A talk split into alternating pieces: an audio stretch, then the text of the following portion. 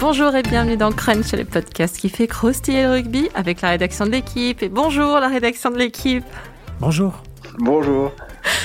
En cette semaine post-festa italienne avec 50 euh, points et 7 essais passés à la Squadra Azzurra en ouverture du tournoi destination et en cette semaine pré-combat en Irlande, ce sera dimanche à 16h, on va se pencher sur le cas de Teddy Thomas, l'ailier du 15 de France et jusqu'en juin euh, du Racing.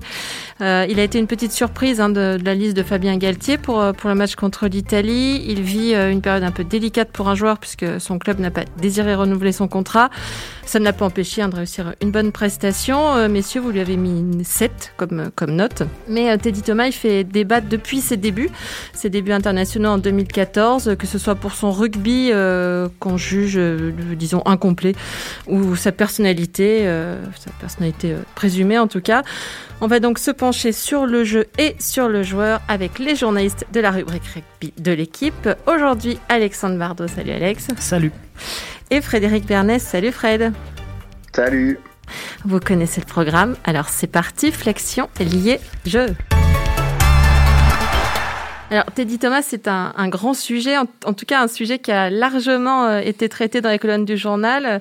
Je me suis plongée dans les archives hein, pour réviser mon Teddy Thomas et j'ai trouvé énormément d'articles euh, sur lui et, des, très bons papiers, très fournis. Euh, on voit qu'on a cherché à, comprendre un, joueur qui est, qui est clivant. On va commencer par le commencement. Peut-être Teddy Thomas, il a 27 ans, il est né à Biarritz. Il a été formé au BO de bout en bout, hein, puisqu'il a commencé à l'école de rugby. Et il en est parti à 21 ans pour le Racing. On est, euh, on est sur du beau bébé hein, aussi. Euh, enfin, comme on ne devrait pas dire, parce que cette expression est très énervante en fait. Euh, disons qu'il mesure 1m85, qu'il pèse 90 kg. Ça fait, ça fait déjà du, bel ailier quand même. Puis il a pu être flashé à 36 km/h. Hein, j'ai vu lors, lors d'un match contre l'Irlande. 23 sélections euh, toutes en tant que titulaire, 15 essais. C'est beaucoup de coups de rein, beaucoup d'accélération foudroyante, euh, des défenseurs en larmes après ses crochets. Euh, Fred, on parlera de ses limites après, mais toi qui l'as beaucoup vu jouer, hein, puisque tu suis le, tu suis le Racing depuis le, le Pliocène à peu près. offensivement, il est très impressionnant. plus rien. il est très impressionnant, Teddy Thomas, offensivement? Ah oui, oui, il est très très impressionnant. C'est euh, évidemment sa qualité première. C'est euh, c'est un attaquant comme il n'y en a pas tellement, euh, ni en France ni ailleurs d'ailleurs, euh, parce qu'il est très déroutant, parce qu'il est euh, il est très rapide. Vous l'avez dit, donc 36 km/h, c'est ça veut dire quelque chose. Il est il est aussi très puissant. C'est quelque chose qu'on peut-être qu'on note peut-être pas souvent, mais vous l'avez dit, il est très costaud. Donc euh, il peut aussi casser des plaquages euh, juste sur le physique. On a vu la première action contre l'Italie ce week-end. Bah, je crois qu'il bat quatre défenseurs en faisant euh, deux ou trois crochets intérieurs. Et il fait continuer l'action après en passant à Vincent. Enfin, c'est un joueur, c'est un joueur qui a énormément de pouvoir offensif. après, on va revenir, on va revenir sur évidemment ce qui, ce qui fait débat depuis, depuis le début de sa carrière et qui le fera à mon avis jusqu'à la fin. Euh, c'est euh, ses défauts, ses absences défensives, mais ça, on en, on, en, parlera, on en parlera plus tard, Fred, en fait, parce que d'abord, on va commencer par, ce qui est, par ce qui est bien. Il y avait un papier de, de Laurent Campistron qui, qui disait que c'était le plus fidjien des ailiers français. Euh, il y a un côté comme ça, parce qu'il a, il a ce côté imprévisible offensivement, il a cette vitesse, cette capacité aussi à, à changer de direction à pleine vitesse, qui n'est pas offert à tout le monde. C'est-à-dire qu'il n'a pas besoin de ralentir pour euh, changer de direction, pour faire un crochet. Et puis, il a, il a des appuis au-delà de. Là, par exemple, ce week-end contre l'Italie, sur le, je crois que c'est le dernier essai, quand il fait ce crochet intérieur, il est arrêté ou quasiment arrêté. Et la manière dont il assoit le défenseur adverse euh, sur un simple appui pied droit euh, qu'il propulse, il y, avait, un peu de Colby, un tout petit peu, c'était pas, c'est pas exactement ça, mais il a, il a assis le défenseur, il, a, il, ensuite il n'avait plus qu'à aller marquer. Et ça, bon, c'est vraiment des qualités. Euh, euh, qui, ressemble à, celle des, des, ailiers fidjiens et que, et que si on prend les ailiers français, peu ont. Euh, surtout, euh, on peut trouver des ailiers français qui ont ces qualités, mais pas avec la même dimension physique. Il y a des, petits gabarits qui sont déroutants comme ça. Mais comme tu l'as bien dit, euh, Teddy Thomas, c'est un 85-90 kilos. Et, et, quand il a, c'est pas son choix prioritaire dans le jeu, clairement, mais il arrive que quand il n'a pas la solution, il choisisse d'aller défier. Et, on, sent qu'il a du répondant en, termes de puissance ce week-end. Je crois que sur une des premières actions, des premiers lancements de jeu, il est enfermé le long, du couloir. Il doit rentrer dans son adversaire et il, met une percussion, il bat un premier défenseur, puis ensuite il va au contact, il avance de 2-3 mètres. Et, ça, ouais, il clairement, il sait faire. Il a aussi, on a vu euh, qu'il savait aussi utiliser le jeu au pied par-dessus pour finir les coups. Euh, j'ai le souvenir d'un match en Écosse. Euh, il me semble que le, même cet automne, il a utilisé un moment un petit par-dessus contre le Pays de Galles ou l'Irlande, je sais plus, où il va marquer derrière. voilà, il a ce talent de, aussi de, jeu au pied, de petit jeu au pied, on va dire, mm. pour lui-même qui fait que bah, aujourd'hui, il a 15 essais en 23 sélections, si, je me, si, je me, souviens bien, ce qu'on disait tout à l'heure dans les couloirs. C'est ça, il a des stats, il a des stats de finisseurs qui sont assez. Euh, qui, sont, qui disent à peu près le contraire de ce qu'on pense de son attitude d'ailleurs, parce qu'on pense que c'est quelqu'un qui est un peu qui mange la feuille ou qui est en fait il a des statistiques euh, assez incroyables en équipe mm. de France. Ouais, c'est ça, c'est 16, 16 essais en 23 sélections. Au Racing aussi, je crois que c'est beaucoup beaucoup. Le ratio est très impressionnant. Donc c'est un, un vrai, un vrai très bon finisseur. Ah, mais ça, quand on parle de, de, match winner, de Factor X, euh, là, on est, on est dans tout, dans tout ce, ce thème-là. On, est exactement là-dedans. Surtout que dans ces essais-là, il y, y, a des essais euh, parfois tout faits, comme il y en a un ce week-end, je crois, où il n'a plus qu'à mm. courir. Euh, mais il y a aussi des essais où il va, il va chercher quoi. sa première sélection contre l'Australie. Je ne sais plus combien de défenseurs il bat première ou deuxième, je sais plus. La deuxième. La première, c'était contre les Fidji, où il te met un triplé déjà. Et... il avait marqué des, cet essai contre l'Australie où il bat un nombre mm. de défenseurs impressionnant. Il a, il a cette faculté à débloquer des situations. Et c'est pour ça que, du temps où il était consultant de l'équipe, quand, dans les conversations off euh, qu'on pouvait avoir avec Fabien Galtier, il avait, il avait toujours une incompréhension face au choix des différents sélectionneurs de se priver de Teddy Thomas quand, quand ils s'en privaient, parce qu'il il, y a souvent une histoire de je t'aime moi non plus entre les sélectionneurs et, Teddy Thomas. Mais il comprenait pas. Il disait mais il y a un match winner euh, en France, euh, c'est lui. Je comprends pas qu'il soit pas là. Et quand il a eu la, responsabilité de la sélection, ben, force est de constater qu'il restait dans cette logique-là mmh. et que, euh, à part une fois, match en Écosse à Murrayfield en, en mars dernier, juste avant le confinement, à part une fois, il a, je crois, toujours fait jouer ou à chaque fois qu'il a été disponible, en tout cas, Teddy Thomas a joué et a été titularisé. Et c'était encore le cas ce week-end, alors qu'il y avait un très bon Villiers. Euh, depuis novembre, euh, depuis euh, novembre-décembre, Villiers s'était imposé comme un premier choix potentiel. Et il y avait par ailleurs le retour de Penaud, qui apparaît comme peut-être un joueur plus complet que Teddy Thomas, mais c'est le choix qui a été fait, c'est Teddy Thomas. Ce qui veut dire quelque chose. Et c'est aussi c'est très juste ça, et c'est aussi ce qu'on retrouve à l'étranger d'ailleurs. Quand vous parlez avec des anciens joueurs euh, internationaux qui soient d'ailleurs du sud ou du nord, euh, quand vous parlez avec euh, que des équipes françaises ont joué des équipes en Coupe d'Europe et tout ça, il y a un nom qui revient très souvent, c'est celui de Teddy Thomas. Il a une énorme cote à l'étranger. C'est vraiment, enfin, il est beaucoup plus considéré en fait par les par le milieu à l'étranger peut-être qu'en France. Mmh. Mmh. On voit que c'est un joueur qui a un pouvoir offensif incroyable.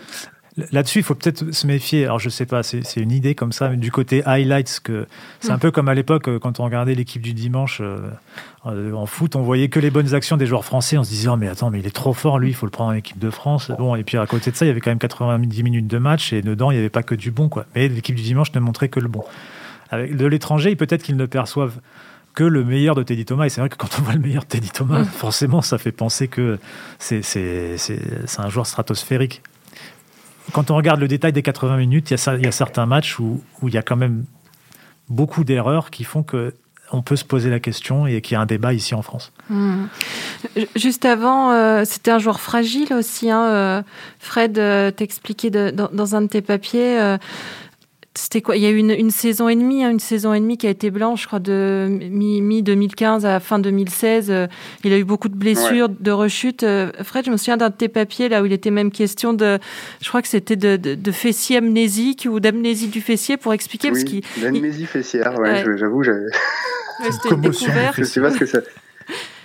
Oui, c'était, mais c'est en fait, il a travaillé avec un, un physio qui était basé à Toulouse et qui s'occupait de beaucoup de rugbymen, tout ça. Il avait essayé de comprendre qu'il avait beaucoup de blessures musculaires euh, aux ischio. Euh, et, donc, ils avaient trouvé, en faisant ces tests-là, qu'il avait un problème euh, qui était, qui était physiologique, quoi, en fait. Hein, qu'il avait un fessier un fessier très développé. C'est vrai qu'on voit qu'il a, qu'il a une grosse force, un peu comme, comme un sprinter en fait. Tu vois, si vous voyez les, mm. les fessiers des, des, sprinters et tout ça, c'est très développé et tout. Il a ça, ce qui explique son coup de rein et son démarrage qui, qui sont incroyables et qui pouvaient donc il était peut-être pas assez renforcé à ce niveau-là euh, donc ils avaient essayé je sais que pendant, cette saison-là où il travaillait avec ces personnes ça a coïncidé avec un moment où il s'était pas blessé où il avait fait je, pense sa meilleure saison euh, euh, donc si je dis pas de bêtises c'est 2018 c'est la saison où il perd en finale de Coupe d'Europe contre le Leinster, où il fait une demi-finale fabuleuse contre le Munster à Bordeaux, où il gagne le match à lui tout seul. Il aurait pu mettre que 5, 5 essais ce jour-là. Donc oui, il a, il a, il a ce problème-là. Il a eu beaucoup de blessures musculaires en fait. Euh, beaucoup de rechutes aux ischios, ça c'est sûr, beaucoup de problèmes euh, ouais, cuisses, euh, qui font que oui, il a eu une saison blanche, sa deuxième saison au Racing, il en a eu une autre un peu plus tard, donc c'était 2019, où il joue, il joue, peu de matchs en fait. Il fait beaucoup de saisons à ouais 10-15 matchs si on regarde bien. Encore cette saison, il, après le confinement, il y a quand même la Coupe d'Europe qui arrive très tôt pour le Racing. C'est un gros objectif et il est blessé. Il arrive à faire deux matchs et tout ça, mais euh, il, il, commence pas la saison comme tout le monde. C'est beaucoup ces va-et-vient là aussi qui expliquent euh, qui explique le, le, débat avec ce avec ce joueur quoi, qui euh, qui disparaît, qui revient, qui fait un coup d'éclat, puis après on le voit pas pendant trois semaines. Hmm. Euh, c'est un vrai problème qu'il a depuis le début qu'il n'a pas vraiment réglé. quoi. D'autant que ça pose des, questions euh, à tort, à raison, euh, c'est assez difficile à définir, mais du coup, à chaque fois qu'un joueur se blesse régulièrement au niveau musculaire, on se pose la question de sa préparation, de son, hygiène, de, vie. Et, comme il a, il a ce côté un peu indolent, le concernant, ça, cette, cette question-là prend encore peut-être plus de place dans les débats quand, quand, il se blesse. Quoi. Hmm. ça ne... je crois qu'il a une hygiène de vie qui, qui est qui est plutôt euh, sérieuse en fait. Je pense que c'est quelqu'un qui qui euh, qui boit pas d'alcool qui fume pas qui fait pas enfin j'ai l'impression qu'en tout cas là-dessus il a il a progressé s'il avait besoin de progresser. En tout cas il a progressé parce que les derniers échos qu'on qu'on nous a donnés euh, euh, sur lui et tout ça c'était c'était pas ça le problème quoi on, on, y vient ses limites je sais pas si on peut dire techniques on on, on, voit beaucoup en plus hein, sur, les, sur les réseaux aussi. On voit pas que ces highlights, justement, ces, euh, ces erreurs de, de, défense. On, parfois dans le jeu aérien aussi, c'est euh, plus compliqué. Ça, c'est des, des lacunes vraiment réelles? Oh oui, oui, oui, oui. Il a des sautes de concentration un peu. Euh, il a des. Parfois, je repense à une action en finale de la Coupe d'Europe, euh, cette finale contre le Leinster, je crois, dont parlait Fred tout à l'heure, où euh, le Racing revient à égalité ou euh, il reste 10 minutes à jouer ou un peu moins, il revient à égalité ou passe devant au score, le renvoi vient sur lui, il est dans ses 22 mètres, euh, il, il, décide de relancer alors qu'il n'y a pas d'espace, mais il compte sur sa vitesse ou je sais pas, ou alors il n'a pas confiance dans son jeu au pied, et en tout cas il fait le mauvais choix, ça fait, il se fait sortir en touche, touche, Leinster claque un drop sur la touche, et match gagné pour Leinster. Donc parfois il a ça aussi ces petites difficultés, on va dire peut-être stratégiques. Il a des difficultés sur le jeu au pied aérien. C'est pas le meilleur aujourd'hui euh, pour euh, à la fois au niveau offensif et défensif euh, être, être solide sous les ballons hauts. Il, il, perd assez régulièrement ses duels. il a des problèmes défensifs. Il manque un peu d'agressivité. Euh, la lecture de la lecture sur la, la défense inversée, euh, la, la, défense haute de Sean Edwards. Si on se souvient de, de, du début de, des débuts de Sean Edwards avec l'équipe de France, on voyait que c'était un des joueurs qui était le plus en difficulté. Il faut dire que pour les élites, c'est une défense très difficile, mais lui, il, il, était particulièrement à la peine. Voilà, il y a, ça, ça fait partie de l'éventail des, des, des, des, petits défauts euh, ou des gros défauts d'ailleurs de Teddy Thomas. Peut-être peut Fred en a d'autres exemples. Euh, c'est surtout tout ça qui revient. Il y a parfois, euh, il y a parfois aussi, euh, on l'a vu en équipe de France d'ailleurs, parfois le côté de pas assez se proposer en fait, alors qu'il a des mm. qualités incroyables et euh, et parfois il se, il s'endort en même temps qu'un match quoi. Mm. C'est-à-dire si un match il se passe pas grand chose, c'est pas forcément lui qui va aller chercher chercher le ballon ailleurs. C'est parfois un défaut qui lui a, qui lui a été reproché. Euh, effectivement, sinon Alex a listé, euh, a listé les problèmes qu'on connaît. Euh, il y a un autre truc qui revient. Problème, ouais, de, d'agressivité défensive. C'est clair qu'elle est pas, elle est pas là. Il a pas le body language en plus qui compense quoi. C'est-à-dire parfois il, il montre bien qu'il est pas, on dirait qu'il est pas intéressé par l'action défensive. Il se replie au petit trop. Parfois des petits, il, exagère parfois justement ses défauts, ce qui est, ce qui est un peu dommage aussi quoi. Un petit côté Messi. ouais. Il y a un truc aussi qui, qui est qui est, qui est revenu parfois avec lui, et, alors que là, il a bien fait ce week-end, c'est euh, le côté euh, qu'il a, il a du mal à faire jouer après lui, en fait. Euh, mm. J'ai le souvenir d'un match contre l'Afrique du Sud, je pense que c'est en 2018, euh, où euh, il réalise un exploit personnel, il passe au milieu de 3-4 de défenseurs sud-africains, il arrive face au dernier défenseur, il y a du monde à gauche, du monde à droite, il a plus qu'à donner le ballon, c'est un 2 contre 1, et il choisit de jouer le 2 contre, il choisit de jouer le duel seul, seul. Et en fait, ça, ça fait que l'action capote et, le match est perdu, pas, par sa faute, mais si à ce moment-là l'équipe de France marque, euh, il y a un gros break et sans doute que ça, contribue à plier le match. Euh, là, ce week-end, il l'a bien fait en revanche. Sur cette combinaison, là, c'est lancement de jeu où il vient dans la ligne ce qu'il fait de plus en plus sur des premiers temps avec l'équipe de France, il sort de son couloir, il vient à la ligne et il fait une différence énorme, alors qu'il n'y a pas de surnombre, il fait une différence énorme face à un, défenseur italien, et ensuite il se retrouve à deux contre un face à l'arrière, et là il ralentit sa course, il, il fixe le joueur, il donne à Dupont, et c'est bon, ça veut dire que il y a, des, il, a quand même euh, des capacités euh, pour, il sait faire quoi. Hmm. Il sait le faire. Mais il, peut encore progresser à 27 ans, euh, c'est encore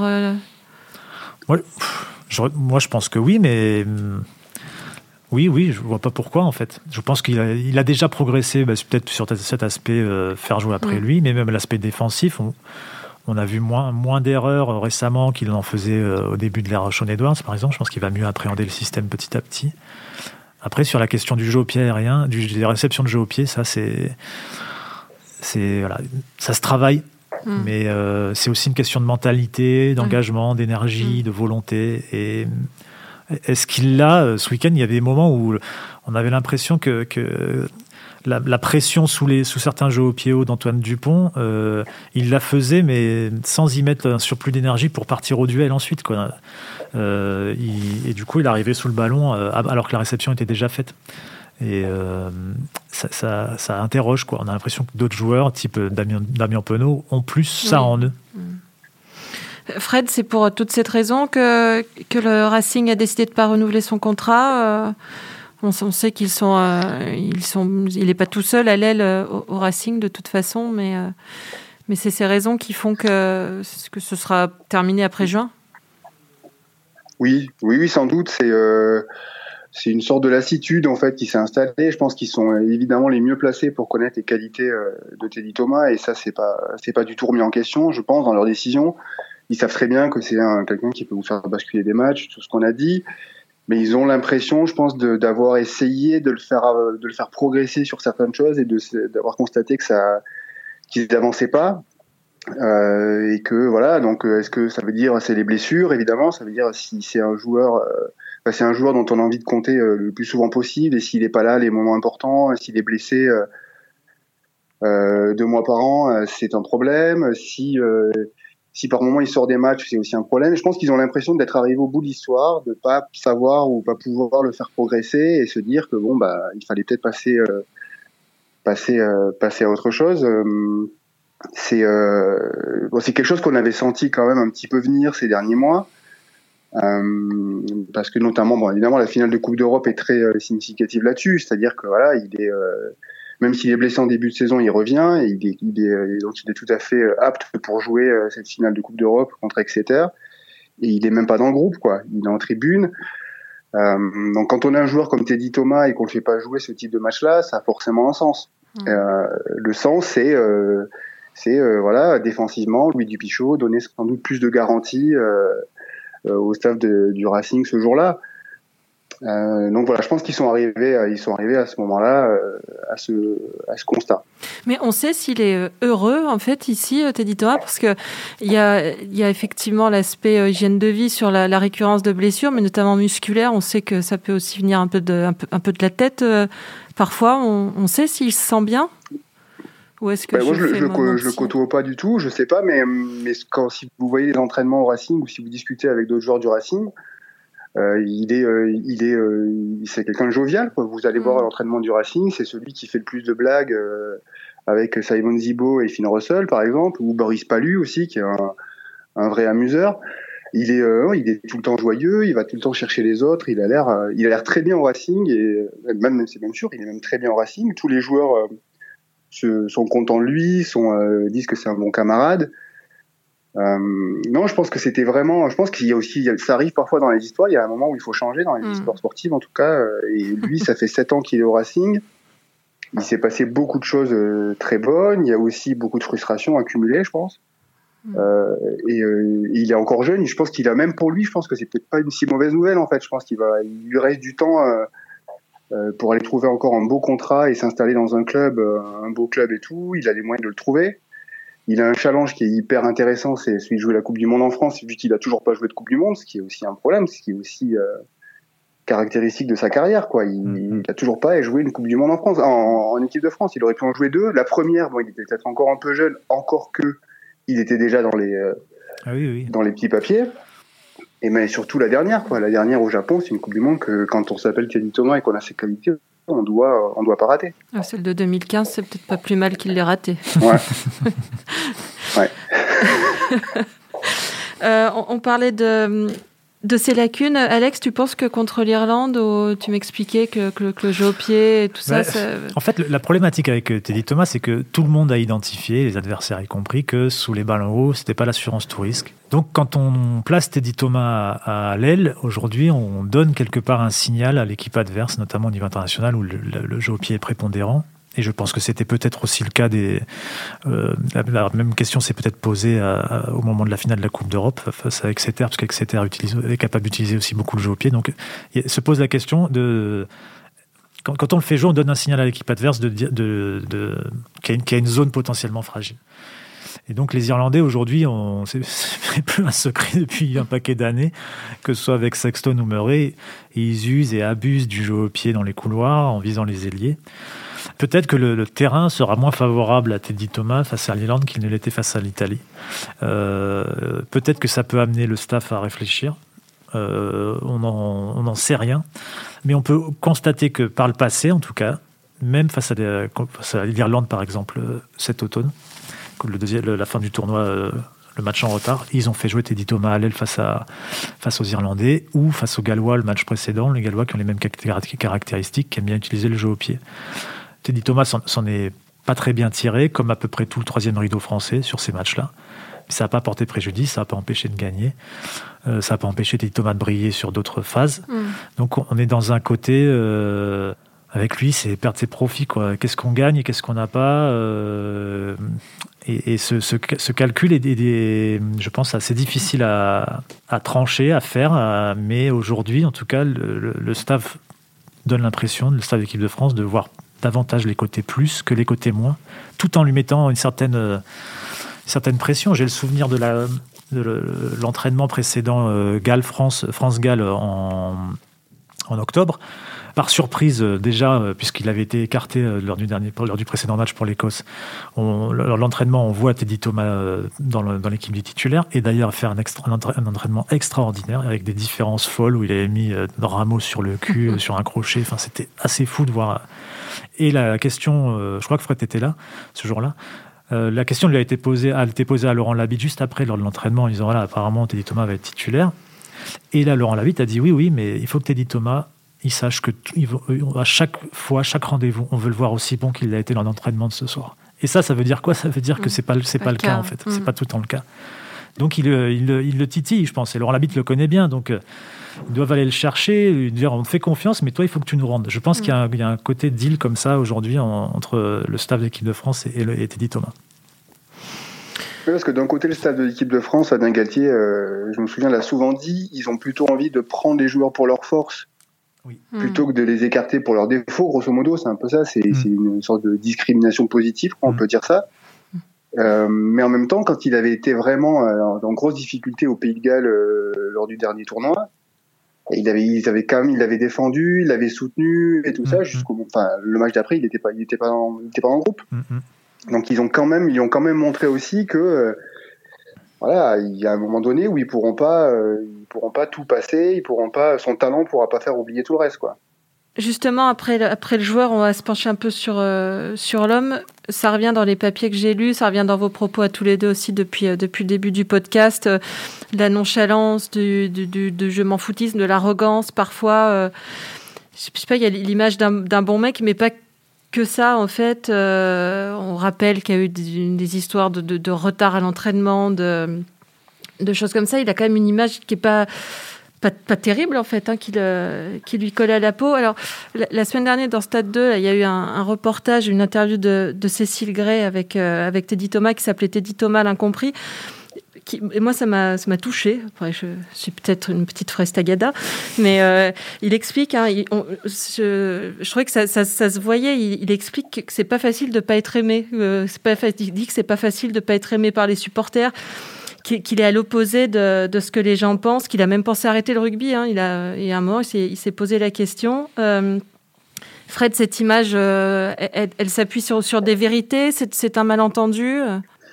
Euh, Je pense qu'il y a un peu de tout. Il y a, il y a ce que lui renvoie, parce que je pense qu'il ne peut pas non plus s'exonérer à un moment donné. Et puis je pense que c'est utile d'essayer de, de, comprendre pourquoi on en est arrivé là. Donc il y a quelque chose quand même qui renvoie, à la fois sur le terrain, mais aussi un peu en dehors. C'est c'est pas évident médiatiquement. Enfin voilà, c'est pas euh, c'est pas euh, toujours facile quoi. Euh, sur le terrain, voilà, les attitudes qu'il peut avoir parfois, ça, ça dégage, ouais, ça dégage quelque chose qui est pas pas forcément positif. après, effectivement, il faut aussi écouter, c'est important, ce que ressent un vestiaire par rapport à un joueur, ça, ça, veut dire beaucoup de choses. Et, et effectivement, moi, j'ai toujours rencontré, enfin, les, les, gens quand ils parlent de lui au Racing, c'est il n'y a aucun déchet, quoi. C'est-à-dire, j'ai jamais entendu quelqu'un me dire euh, quelque chose de négatif sur euh, sur Teddy Thomas. Euh, c'est plutôt quelqu'un qui est qui met de la vie, qui est joyeux, qui est généreux, qui est donc il est, on sait qu'il est le parrain du dernier enfant de Maxime Machneau, on sait qu'il est super proche de Simon Zibo, qui lui est, qui lui a aussi des problèmes d'attitude. Alors c'est marrant, Zibo Thomas, c'est assez rigolo parce que lui aussi sur le terrain, il peut avoir des attitudes parfois qui laissent penser qu'il défend pas à fond, euh, qu'il est un peu nonchalant et tout, mais en revanche, ce qui dégage euh, de sa personnalité, c'est pas ce que dégage Teddy Thomas. C'est beaucoup plus euh, ouais, je sais pas, c'est beaucoup plus lumineux, c'est beaucoup plus rieur, c'est beaucoup plus détendu. C'est avec Teddy Thomas, c'est toujours un peu crispé. On sent que c'est toujours. Est-ce que c'est le début de l'histoire qui fait que parce que voilà, il y a eu cette histoire de retard et qu'on lui a collé une étiquette ou et qui ça ça l'a ouais, ça l'a peut-être enfermé dans quelque chose. Il n'arrive pas à en sortir, mais mais je ne crois pas que ce soit en tout cas euh, quelqu'un de quelqu'un qui a un mauvais fond. je, te, disais, Alex, moi j'ai l'impression qu'il y a des joueurs à qui on, passe un peu tout et d'autres, euh, dès qu'ils éternuent, en fait, on leur tombe dessus. Oui, oui, oui, oui, c'est sûr. C'est sûr que Teddy Thomas, il n'est il est pas aujourd'hui dans le. Disons que je pense que c'est le plus. des joueurs de l'équipe de France actuelle, je pense que c'est le plus controversé. Et, hmm. et, si on remonte dans le passé, je Peut-être à un moment, on pouvait avoir ça sur Michalak, mais c'était pas des questions de personnalité, c'était peut-être plus des questions de. Voilà, on voyait ses manques euh, dans son jeu. Il pouvait y avoir un moment François Trindu, que euh, moi j'ai pas trop connu cette époque-là, mais euh, Jacques Fourou était à un moment très décrié pour sa technique. On l'opposait à d'autres. Je pense qu'il y a des joueurs qui font débat. Lui, il fait débat et aujourd'hui, dans tout. C'est plutôt en arrière. C'est plutôt pour les trois quarts hein, que ça se passe. Hein. oui. Là, avec, avec euh, Teddy Thomas, en plus avec la place des réseaux sociaux, on, voit qu'il y a une... Critique assez, assez forte à son égard, il y a un côté systématique même, et donc forcément, comme toujours, il y a un côté un peu exagéré. Mais comme le dit Fred, je pense que ça s'appuie aussi sur euh, des réalités, des réalités techniques, des réalités de, de comportement, parce que Certes, bon, il est, en retard et à l'entraînement une fois, il a une bonne explication, mais bon, ça tombe un peu sur lui quand même aussi, et c'est pas pour rien que ça tombe sur lui. Et puis par ailleurs, quand on parle à tous ceux qui sont proches de lui, qui ont essayé de l'encadrer, qui ont été ses éducateurs, qui ont été ses entraîneurs, ils, disent tous soit que euh, il n'est pas facile à gérer, euh, soit que euh, il faut l'accompagner, il faut être à, son cul tout le temps, il faut être dans, dans la discussion. À un moment au Racing, c'était le rôle de Yannick Nyanga et de Rémi Thalès. Je me souviens d'avoir passé un coup de fil à un de ses formateurs le lendemain de, de, son, de, son, exploit face à l'Australie, et son formateur était le premier à me dire là, attention avec mmh. Teddy Thomas, attention avec Teddy Thomas. Et donc ça, c'est c'est pas c'est pas des choses inventées en fait. Même les proches de, Teddy Thomas admettent euh, qu'il y a une face sombre, c'est pas le bon mot, mais il y a, un côté, y a côté pile et côté face. Et, et, donc, euh, on peut pas que, n'être que sur une idée de réputation, euh, de mauvaise réputation. Il y voilà, je pense que Fred, sur la relation Nyanga, Teddy Thomas ou même Rémi Thalès, Teddy Thomas, tu as peut-être des, des, infos à, à donner là-dessus, des choses à dire, mais clairement, euh, Nyanga, bah, il Ils l'ont chaperonné vraiment. Ils mm. l'ont, euh, quand il y a eu le problème en Écosse avec la sélection, puisqu'il était, euh, il était concerné à ce moment-là par, par l'incident qu'il y avait eu en Écosse. ils ont été, voilà, ils ont été au soutien. Ils ont toujours essayé de l'aider, de le conseiller, tout ça. Moi, je trouve que ce qui est dommage un, peu, c'est que, alors, je sais pas si ça vient d'eux exclusivement, mais souvent le conseil c'est de dire aux joueurs de se couper quoi en fait. Et donc on n'avait plus accès à Teddy Thomas, c'est toujours été difficile de parler à Teddy Thomas, difficile de savoir ce qu'il arrive à Teddy Thomas. Enfin, et ça je pense que c'est un mauvais conseil qu'on donne aux, joueurs parce que on les met, on les éloigne du truc et l'éloignement crée toujours cette espèce de côté un peu de défiance, de il est bizarre, pourquoi il n'est pas comme les autres. Et, en fait, c'est pas simple en fait, ça n'a jamais été un sujet simple. Alors moi, je ne l'ai pas connu au moment où c'était euh, c'était le début, donc je ne sais pas pourquoi, d'où ça peut venir et tout ça, mais je constate juste que c'est euh, que c'est pas comme avec d'autres joueurs. Et pourquoi c'est pas comme avec d'autres joueurs, c'est dommage. donc est-ce que ça vient un peu de lui? Est-ce que ça vient euh, aussi des conseils qu'il reçoit à côté? Je sais pas. Mais mais c'est vrai que moi, depuis que je suis au Racing, c'est un truc tout bête, quoi. Mais j'ai pas encore fait une interview de Teddy Thomas. C'est pas, j'ai demandé, j'ai demandé au début, puis j'avoue que je me suis lassé et que j'en ai plus, j'ai plus demandé parce que si ça devient aussi compliqué que ça, c'est que voilà, euh, je, parle d'autres personnes dans ce cas-là, c'est pas. Mais au début, voilà, on a toujours été ce côté trop protecteur, trop, ouais, on, comme si c'était, euh, je sais pas, parler à Teddy Thomas, c'était quelque chose d'un peu particulier. Après, il était très jeune. Hein. Il avait 21 euh, ans quand il a explosé. Il y a un statut de pépite qui lui est tombé dessus euh, tout de suite.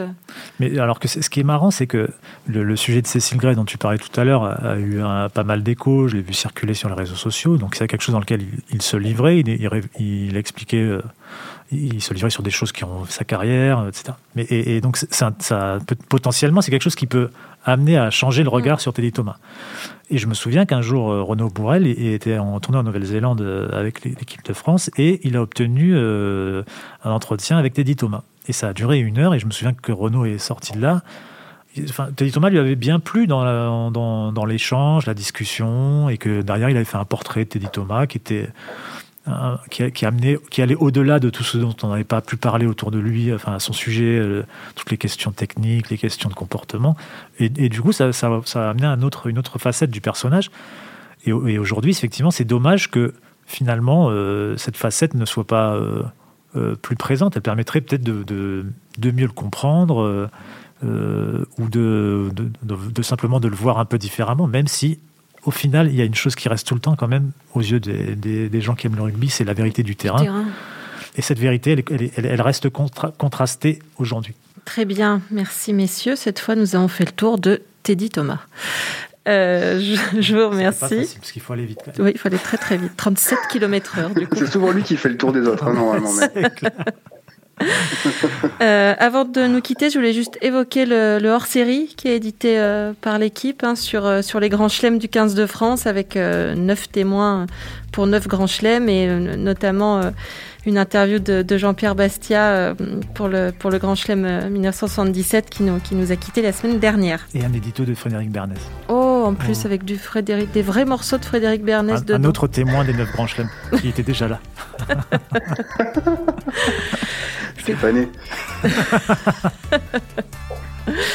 Euh, c'est donc à retrouver euh, chez vous. Marchand de journaux, eh bien merci messieurs.